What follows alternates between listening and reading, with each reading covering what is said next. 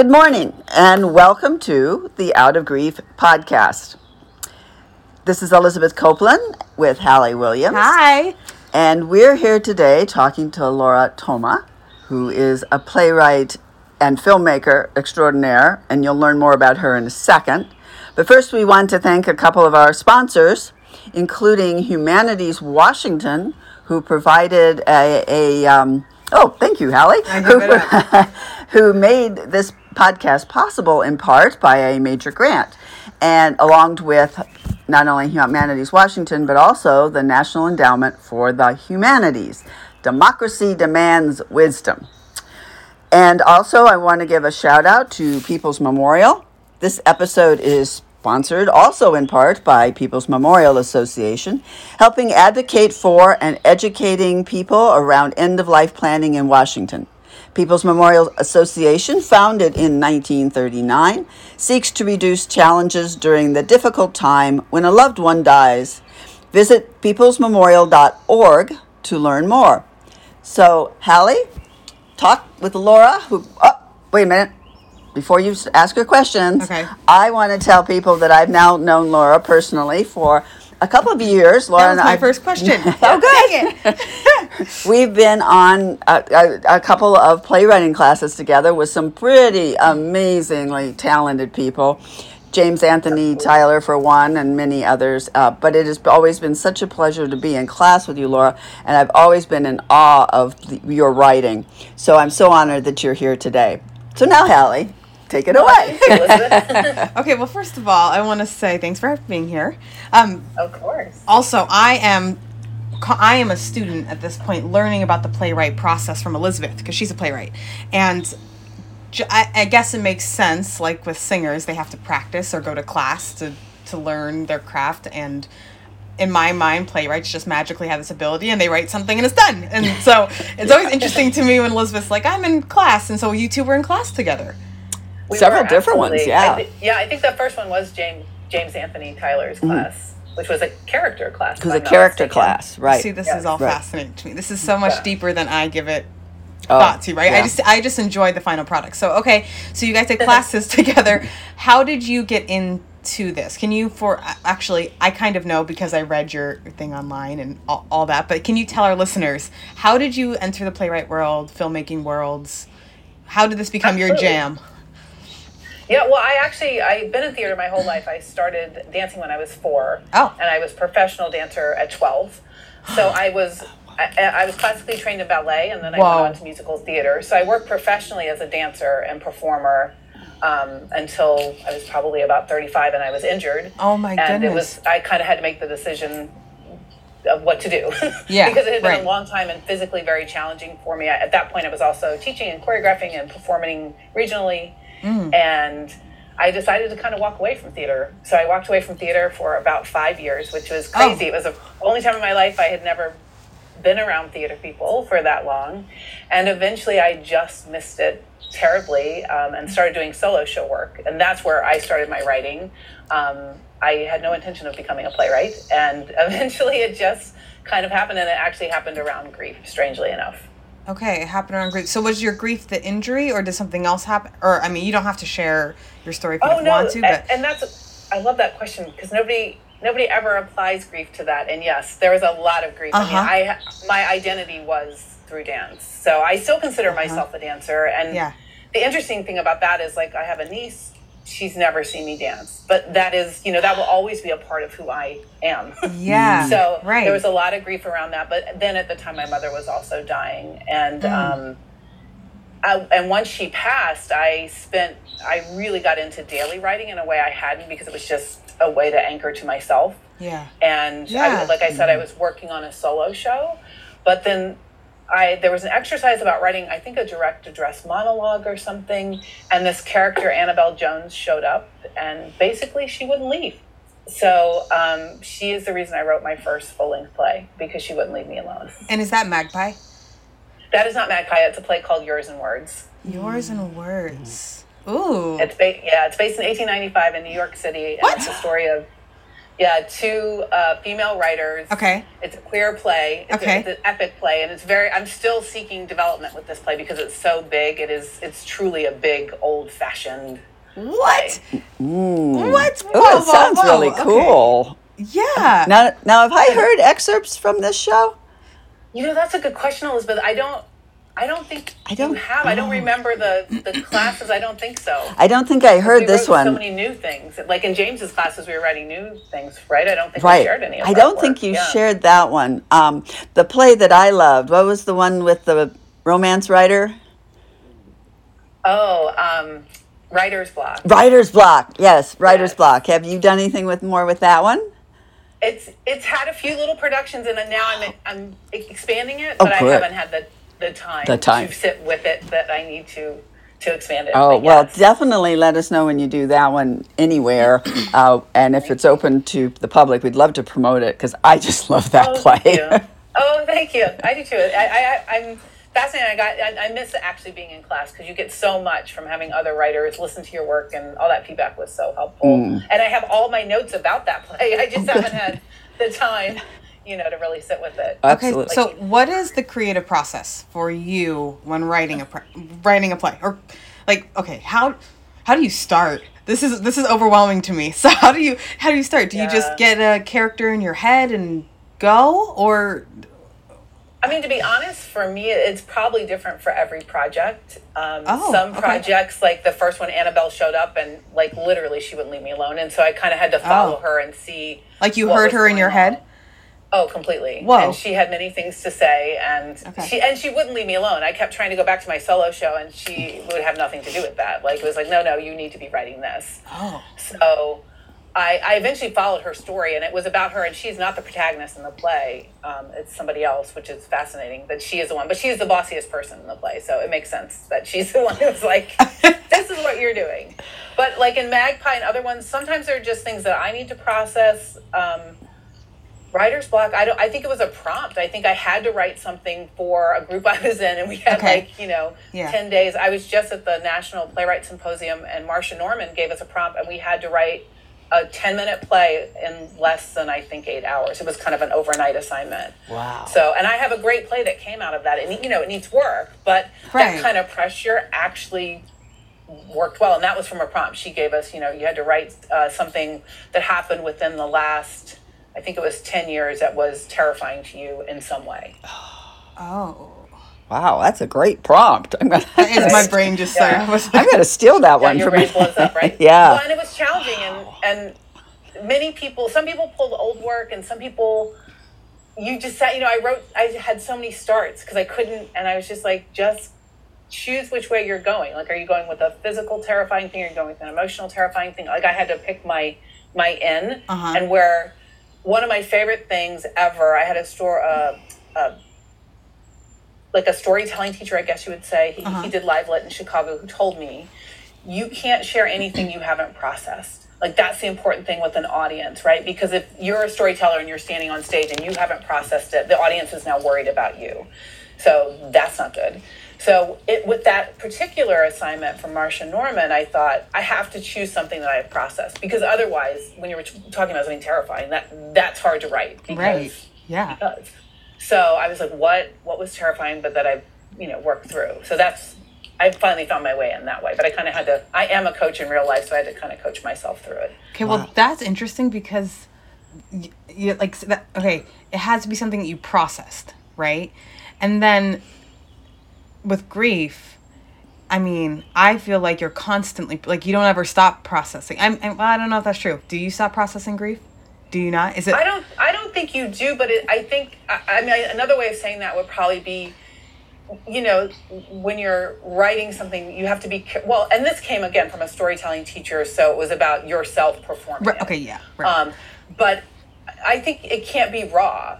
You know, to share something Mm. that you wrote about grief the next day from when it happened would probably be too much to hear it on stage or see it. Like it, it, it probably wouldn't be a great thing. You need a little time and space, so you even know what you think about it, you said. right? I mean, that's yeah. part of process. Right. No. So, um, a couple minutes ago in this conversation, you said something that I love, which I actually am trying to like write it down while she's talking. But you said you have to anchor to yourself, and I love that. I I mean I really feel, I'm deep in a grieving stage right now, and I just really I feel that. And so you guys when we- I'm sorry, I heard about your father. I'm sorry for your Oh, loss. thank you. Um, but you guys, when we have people on the show, we ask them to just fill out some basic bullet points, so that you know, so that we can channel the conversation, right? And um, Laura provided us with this quote. Well, I don't even know if you meant to make it a quote; you were just filling it out, but it was so good. I'm going to print it out and put it on my wall. So I'm going to read it for you guys. So she said. When one is shattered into a million pieces, finding, claiming, and reconnecting your whole self is a slow process. Constructing a play is a similar journey. Instead of finding, you create each component, identify it, and question how it fits or connects to the whole. And so, in other terms, anchoring to yourself.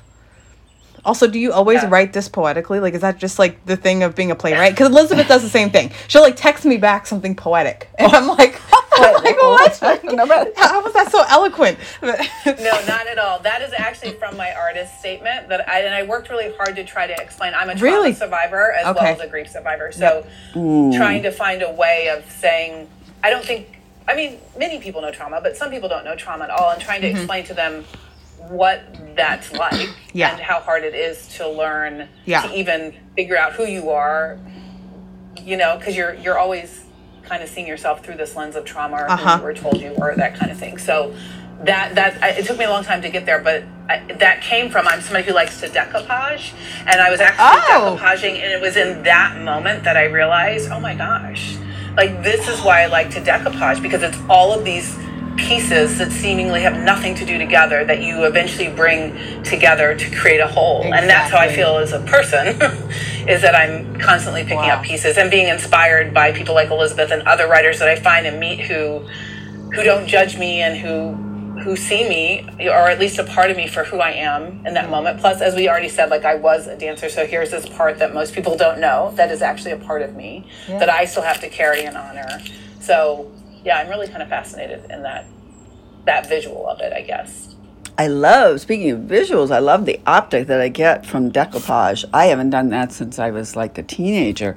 But now mm. when you mention it, it's like putting your shattered pieces back together. Totally. That is just so, I I think I'm going to take up. Okay, if my sister's listening to this, don't start laughing. She knows I'm slightly craft impaired, but I may take up decoupage again because there are certain things that that would really be helpful to to do, to physically do. Mm-hmm. we that could we could physical hold we could hold a live session with my four year old and he can lead it. Oh, okay. Well, So that would be a good one. He's But right up that alley. yeah. Oh, good. well, maybe Laura, you can you could do yeah. a session with us too on how to decoupage for. Oh, but that's really a fabulous, um, fabulous idea. I just love that as a way to deal with grief or, or just your shattered pieces of yourself. I think that's fantastic. When you were talking just now, uh, I don't know if you saw the the Tony Awards. Um, I did because we had friends in winning awards this year, so that was really Oh, exciting. really exciting. Shout out to all the folks at at Company, uh, particularly our good friend Mary Davis. But the thing that I that when you were talking that made me think of the Tony Awards was Deirdre O'Connell won for her performance in Dana H. And I have not mm. seen the performance, but what I loved about Deirdre's Oscar Tony acceptance speech was she basically said, "Make weird art." I love that. And Yeah, I just didn't said, see it, "Thank I've you." Heard, I've heard that quote everywhere. Yes. Just said, "Thank you," because I think our listeners out there might might be going, "Well, I can't write, or I can't Yeah. do a play, or whatever." But but it, what is it? Make it make it yours, and if it's weird, that's okay. You know. So, um, and Laura's case, of course, she takes that weird art and makes it something really magical that she can share with other people. But it's okay not to share your your art. Um, Oh, absolutely. And I, I would say, I- like I said, like in my other life, I'm a life coach. So I would always say everything should be for yourself first. And if you're not Yeah. doing it for yourself, why are you doing it? Because because art is, you know, to make art just to share doesn't totally make sense. It has to come through you. It has to be important. You have to be passionate about it. There has to be a reason that you're connected to what you're doing. Right. I think it's interesting. Like even artists need an outlet in a way, right? And when you're an artist and that's your full time thing, like I do this marketing with Grief Dialogues, but I also am a graphic design artist, and so I love doing it, but then at some point it becomes work and I need to step away and do something different to express myself. And you just find quirky things, right? And weirdly, my quirky thing is food. So, super weird and random. But do, yours is deco. Is that what that is? Yeah, oh yeah, I definitely do that. I, I What love else? to journal. I love to paint. Yeah. Um, yeah, I, I still, you know, crochet. I do all those things that my grandmother taught me how to do. I don't do them a lot. but you're I, hands on. I like You're you're very much. I'm very a tactile person. Yeah. Yeah. Absolutely. And I'm visual. And it's interesting you say that about graphic design because for me, in playwriting and almost anything I do, the visual comes first. Yeah. So I play on like Canva and other places. I always Oh, create yeah. an image for whatever I'm working on, just for me. Yeah. You know, not necessarily anybody's ever going to see, but I I like that part of the. well, it's stimulating, right? Like it like it Mm-hmm. I get it. and it solidifies Yeah. the idea. You, you and it gives you a touchstone that you can always come back to. It's like a or a litmus test, right? Like you're going, Yes. like, is what I'm creating responding to this image. Yeah. So there's something there for me. And I never knew I was a visual person, which is I mean hmm. when you talk about writing, right? And people hmm. not and people thinking, "Oh, you're just a playwright." or, Oh, you I don't know, you Yeah. know how to just write something completely. It's like it took me a long time because I never knew I was a visual person. And that was a part of my process. Mm. I mean, I can see it, right? When you're writing a play, Literally. you have to. Yeah, I can see it literally. When you're writing a play, right? Don't you have to kind of? I don't. I don't write plays, but both of you can chime in on this. Do you see it being acted in your head? Like, do you see? Do you see it as you're writing it? I mean, I do sometimes, and I think I think this is different. I mean, Elizabeth, correct me if I'm wrong, but I think it's different for every playwright. I mean, that's the thing that's amazing to me about the creative process Right. is there is no right Yeah. and wrong. That's Everybody correct. has their own creative mm-hmm. process, and I think for many different projects, it's a different process. It it's all about how the pro the project speaks to you and how you find your way in. So I think sometimes I'm very visual. I'm I mean I'm always visual and like needing that image, but sometimes I see actors, you know, and sometimes I don't. Sometimes I hear an actor I know in my head just because their voice is so perfect for a role that they help me write it in a way. Yeah. Hearing their voice. what about you? Well, for me, that's that's interesting. I was just sort of writing the story mm-hmm. first, which actually one of our and one of our teachers said, just get the story out. I remember, but I was doing that originally, and then I actually produced a few plays, uh, one one of my own, but then a bunch of I did a women's playwright festival and so forth, so other people's play, and then so then I was more in the how can this be staged mode. so in a way that that informed my creative process might have stifled it a bit because I was thinking, how does this character look on stage as opposed to so many layers. yeah, a, there's a lot of layers. And then and then I wanted to make it producible, and as Laura knows, you know, I Right. can't have all the bells and whistles because it's expensive, you know. Yeah. Uh, so that also kind of hampered it as far as creating a work of art that I wanted to share with other people.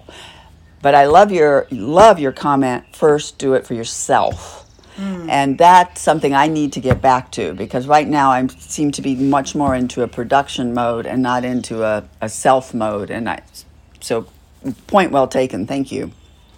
Well, I've been telling myself because I've been doing these very large submissions lately because you know I want I definitely want to get my work produced and developed, but I also constantly am saying that to myself. Like you have to do this for you, and this is beautiful, and I love what you're doing, and it's great. And if they don't, somebody doesn't pick it up, it's just not the right fit, you know. Mm-hmm. So I think there, for all artists, there has to be a lot of self care in that way mm. that you because once I mean, you're absolutely right. With production, it's a different thing. And we always have to remind ourselves that we're doing this for us. It is art. It is for the world. And we, and now, I mean, it's such a different world. We can share anything, right? So we don't need mm-hmm. producers. We don't need anything. We can literally just put it online ourselves and give people and read it and put it out there if we need to. And that, and it's important to remember that. Not that, I mean, I do want to work in, you know, a certain level of theater, Right. but it's important to remember that, that we do have agency. Because sometimes in theater, you can feel very powerless and that you're waiting for somebody else to make it happen. Exact, excellent point. A super good point, especially with uh, with grief dialogues and with our listeners, is that you don't have to wait. If you're processing grief and you want to write something, you want to paint something, you want to doodle something, you don't have to wait for someone else To like it, to appreciate it, No. to give you time. um, you know, if you if you if you're driving along and you have what one of our former podcast members called uh, a grief burst, sometimes you just need to pull over, cry it out, draw it out, talk it out, Absolutely. and and that is a form of uh, that's a form of art. And if you can share it someday, great. And if it just for yourself, that's great too. Very important. Yeah. Yeah. Oh, I totally agree. Okay, so you said major submissions. You guys, Laura was one of 17 playwrights chosen to attend the National Playwrights Symposium at Cape May Stage. And was Magpie Yes. in that? Um, I believe, I, to be honest, I don't totally remember because I do so many submissions, but I believe it wasn't performed, but I think that's what I submitted. Okay, so let me. to read because you have to submit things for them to be chosen. Right. Oh, oh. See, okay. So I have the synopsis here of Magpie. So Magpie is a story of identity transformation and sacrifice. With the support of her therapist, Maggie is beginning to claim her own story. Risking her troubled relationship with her mother, she searches to learn more about the father she doesn't know. But can she summon the strength to find the one thing she needs the most? Herself. I love that. um, yeah. so I so Magpie is what we I mean when when Elizabeth sent me some of your work she was like check out Magpie this is really cool. So um Thank I you. quickly or I don't want to say quickly because I don't I don't want you to rush but tell me more about Magpie or tell our listeners more about Magpie. Yeah, well, Magpie is inspired by my own story. That's where it started. Okay. And it was a very challenging play to write because it's about yourself? I, it's about myself. It's about my relationship with my mother, Mm. um, my father who is deceased. So, and and now now it is a play. It is no longer really my story, but it started. I mean, that was where I started. And so the process of it was it, it was a real challenge. It was a short play. Yeah. It got a little notice. I think it it was a semifinals in some something, which led me to then be able to get a playwright in residency. And you know, when you when you start and you're new, I didn't really know what I was doing. Yeah. so I Oh, get yeah. all this feedback from people about, oh, this is a cute story or this is a nice Yeah. Mm. story, but it's not a play. And that was really the fact that it was personal made all of the feedback a thousand times harder and worse because I I took it all personally. Of course, One person Right. actually said the, the lead character's name is Maggie, and one person said, "Oh, she's so whiny," and I was like, like that felt like such You're like I'm not. exactly. Yes. Yeah. So I eventually um, hired an old writing teacher of mine to help me just, you know, kind of for me to be able to say, this is what I'm trying to do, and her go, okay, well, that's not on the page. Yeah. so this is what you're trying to do, you know, how do you do that? Okay. So then I then I got in great shape, and I, I was very fortunate because during the pandemic, a publisher read it and offered to publish it, and I. I kind of freaked out because usually you don't publish a play unless it's had production, and I was like, "Should I do it? should I freak not do it?" out. So I talked Yay. to several, you know, Gary Garrison at DGI, Elizabeth, and Uh-huh. then I actually reached out to uh, Lauren Gunderson, who is like one of my favorite playwrights, and she was kind enough to write me back. Oh my And gosh. said Oh she my had goodness. never, you know, she had never published without, you know, doing a production. But obviously, we're in a weird time, and as long as I could get the the um, the publisher to kind of put a little piece in my contract that when I do get productions, if I want to tweak some things, that he would let me change, then why not? So So you did. it, and that yeah. So that so that's exciting, and it's going to have its word world premiere um, this fall. I'm actually directing it here in Connecticut, What? um, which is a little crazy and a little meta and a little everything. When when I is it going to be, you- Laura? When? it is September 9th, 10th, and 11th. Okay. in Okay. Connecticut. And I will tell you that last summer it won, I don't know, a stage reading for um, for a theater here in Connecticut, and that is the moment that it really became a play. And I I sat in the theater listening to actors. This particular scene, which is a fight between Mom and Maggie, and it just was, you know, to hear that over and over was just. I don't know. It was very healing in some ways with the grief, but I actually felt my mother at one point. Mm. and it was so cool because I had worked so hard Yeah. to make both characters whole and full. And even though I don't totally understand my mother, I feel like through the play I understand her, whether that's really what her reasoning was or not. You know what I mean? Like Right. writing that character and trying to make it a whole character, it somehow helped me find some solace in things that I hadn't before. Oh, that's fantastic. Um, I, I just love that. I just one little aside I'd play that that uh, I'm working on, and have been working on for a number of years. But when I gave it to uh, actually to an artistic director who's very interested in it, Mm-hmm. he said to me, "Oh, that Lucy character, such a bitch." Excuse my language. And I wanted to say, "I am not." but I but I held back. Anyway, so we um, we just really appreciate your time today, Laura. And one of the things we do ask our guests is to share maybe a, a bit of wisdom or a suggestion that our readers who may not be artistically inclined or are artistically inclined, what what can they do to help process? What can what kind of suggestion do you have to help them process their grief through art? Yeah, that's a great. I mean, for me, I think I always go to journaling and not in the sense of just writing journaling, mm-hmm. but doodling, I doodle. writing words. I'm really big, yeah. And I'm really big on like, I call it word art, where you just start with a word and you just kind of let the words lead you. And you're just uh-huh. putting them randomly and maybe putting them in circles or putting them in squares and using different colored markers. Because it just, and you can fill a whole page doing that. And it, it doesn't seem like you're doing anything. And then when it's done, there's like this message that presents itself to you from you. It's like beautiful. So for me, I think journaling is always very special because it's safe and it's yours. And I am very much of the belief that when we're processing grief, it needs to be yours first before you mm. choose who to share it with. You know, to It find, needs to be yours first before you choose who to share it with. I love that. That's okay, writing really, it down. yeah, Well, that's 'cause a I really don't- good. I- at least in my experience, not everyone is emotionally safe to share grief with. Not That is everyone, so true. right, you know, right. That that is true, and um, yeah, there's so much to unpack there. I know when I personally, when I started writing this play in order to process my grief, um, I did. I, you're right. I didn't. I have kind of forgotten that part because I've kind of gone so public that it isn't always safe to to share it when when it's so fresh and in your mind too. So that's an excellent point. Mm-hmm. Well, and I will say, I think everyone has good intentions. But Right. you know, Right. sometimes when you're that raw, you need a specific type of response, feedback, witnessing. You know, there are there are things that we need, Right. and not everyone is capable of just. I find in general as a life coach, not everybody's capable of sitting in our pain with us. That takes a special person who is not trying to fix you, who is not trying to make things go away, who is willing to literally witness you and be with you where you are. So I have this thing with my best friends, um, where when I mean we call each other and vent and dump all the time, right? Like that's how it goes. But but when it's something really heavy, I'll say, "Hey, I really need to talk, or I really need to vent. Are you at a? Do you have the mental capacity for my BS right now?" And it's like her chance to say, "Not really." Yeah.